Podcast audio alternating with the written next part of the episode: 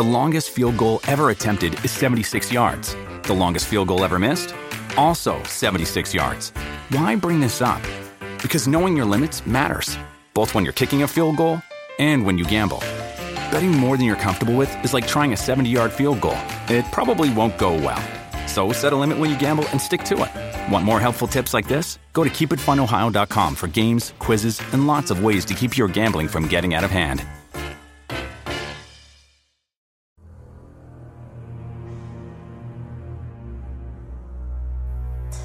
嗨，晚上好，欢迎来到今天的奇闻事件部，我是主播莫大人。今天这期节目呢，分享一些网友分享的他们经历过的最毛骨悚然的事儿。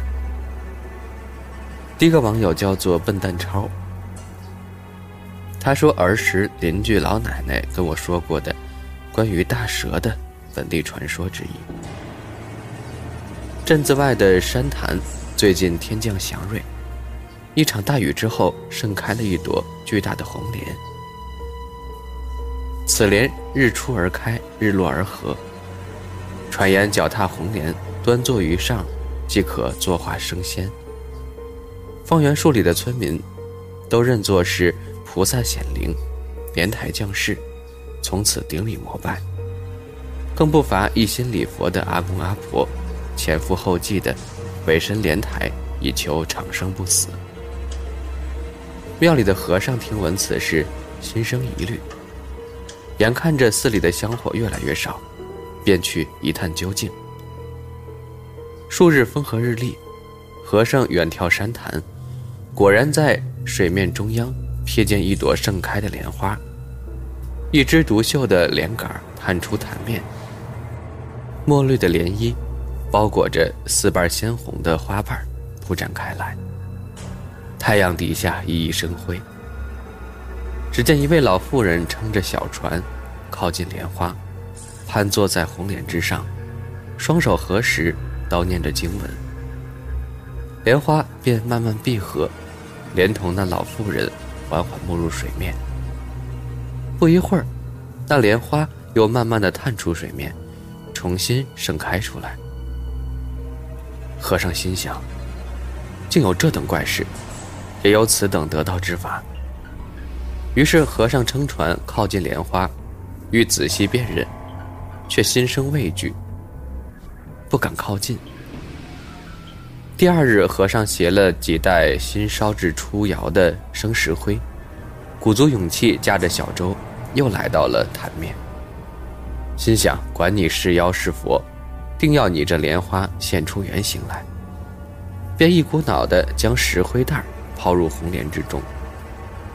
那红莲花倒也不紧不慢，吞辖着石灰，缓缓闭合沉入水面。和尚耐心地观察着潭面，突然间波涛汹涌，翻江倒海，巨大的水浪冲天而起，险些将和尚的小船掀翻了。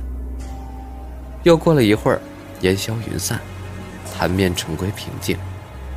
却只见一条十余丈的巨蛇浮了出来，横亘于潭面之上。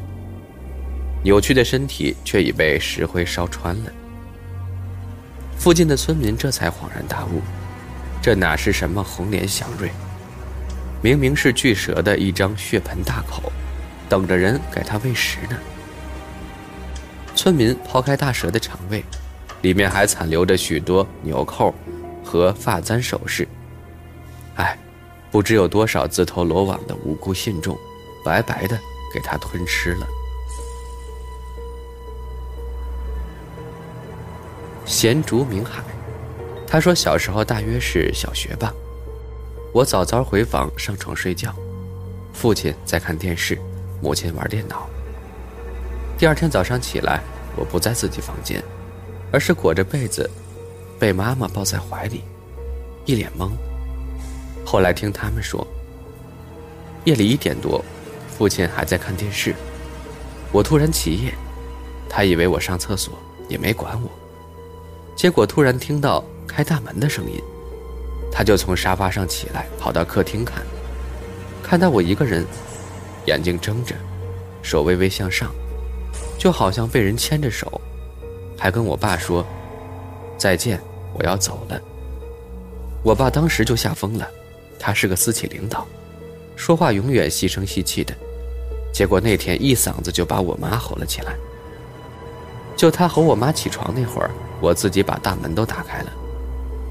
最后我是被妈妈用被子裹住抱回家的，爸爸把菜刀、剪子、大头针，还有姥爷收藏的刀枪棍啥的，全都堆在门口，然后他抱着我妈，我妈抱着我。在大房间里熬到第二天。那天如果爸爸没有失眠，我可能就被一个看不见的人带走了。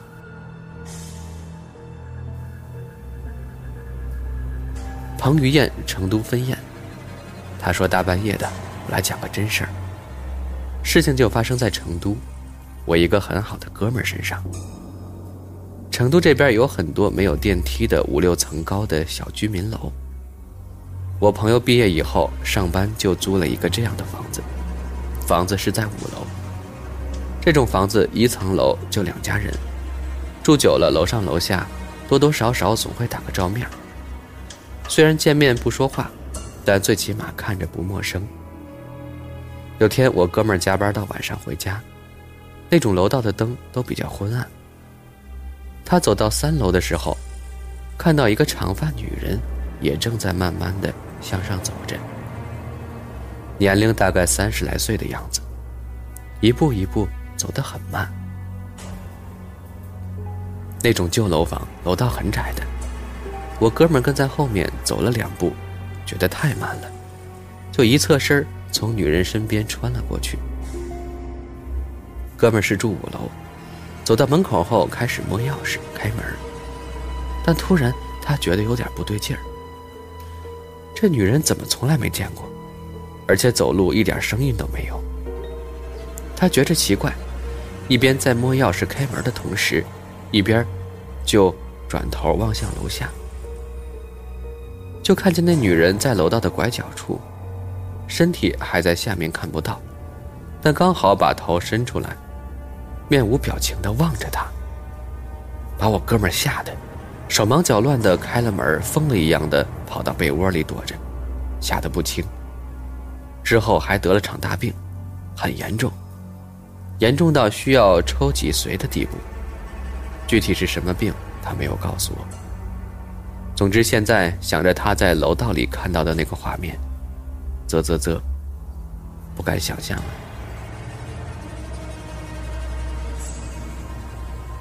示威。他说：“小时候听到的一个故事，刚才上网搜了一下，没有找到，只能凭着印象描述一下。我文笔不好，大家勉强看吧。”城员外最近新置了一座宅子，据说是前朝一位有名的文士曾经住过的。他很喜欢这个宅子，拿到房契第二天就搬了进去。吃过晚饭。他在属于自己的清幽院落里散步，突然听到一声狗叫。员外觉得有些奇怪，就循着这狗叫声找了过去。绕过一个回廊，员外发现这个院落的角落里居然还隐藏着两间小屋，已经非常破败了。而其中一间小屋的门前拴着一条老黄狗。这条黄狗看见有人来了，居然乖巧地停止了叫声。程员外见状，随意打了个呼哨，这狗居然跟着他摇起了尾巴。于是他解开狗链，让黄狗跟着自己来到大厅，随意叫了一个下人去给黄狗弄些吃的。第二天，员外找了一个工匠来帮自己修理那两间偏房，并在不远处给工匠收拾了一个房间。住宿用。开工后，工匠一个人在角落里干活，饭菜每天有下人给送到休息的房间。干了几天之后，工匠感觉有点不太对劲儿，因为每次干完活回自己房间吃饭时，就发现自己的饭菜被别人吃过，而且只给自己剩下一点儿，经常吃不饱饭，又要出工。工匠心里想着，肯定是下人偷吃了属于他的饭菜，就想去告诉员外。转念又想，自己这样直接去和员外说，肯定不会有人承认的，不如呀，等到中午早点结束，躲起来看看，到底是哪个在偷吃自己的饭。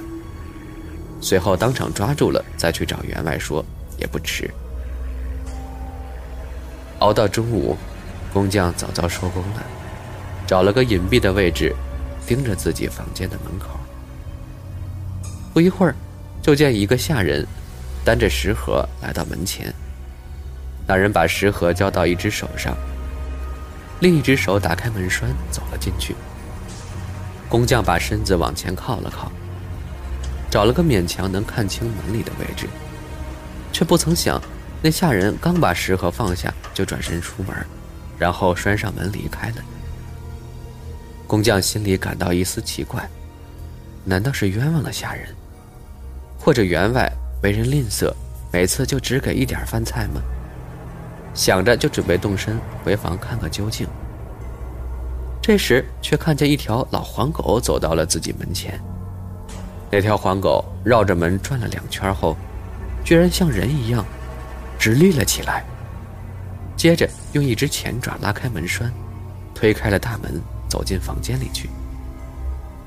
工匠只感觉非常不可思议，又见那黄狗一跃坐在椅子上，把身子伏在桌上，用两只前爪打开了食盒。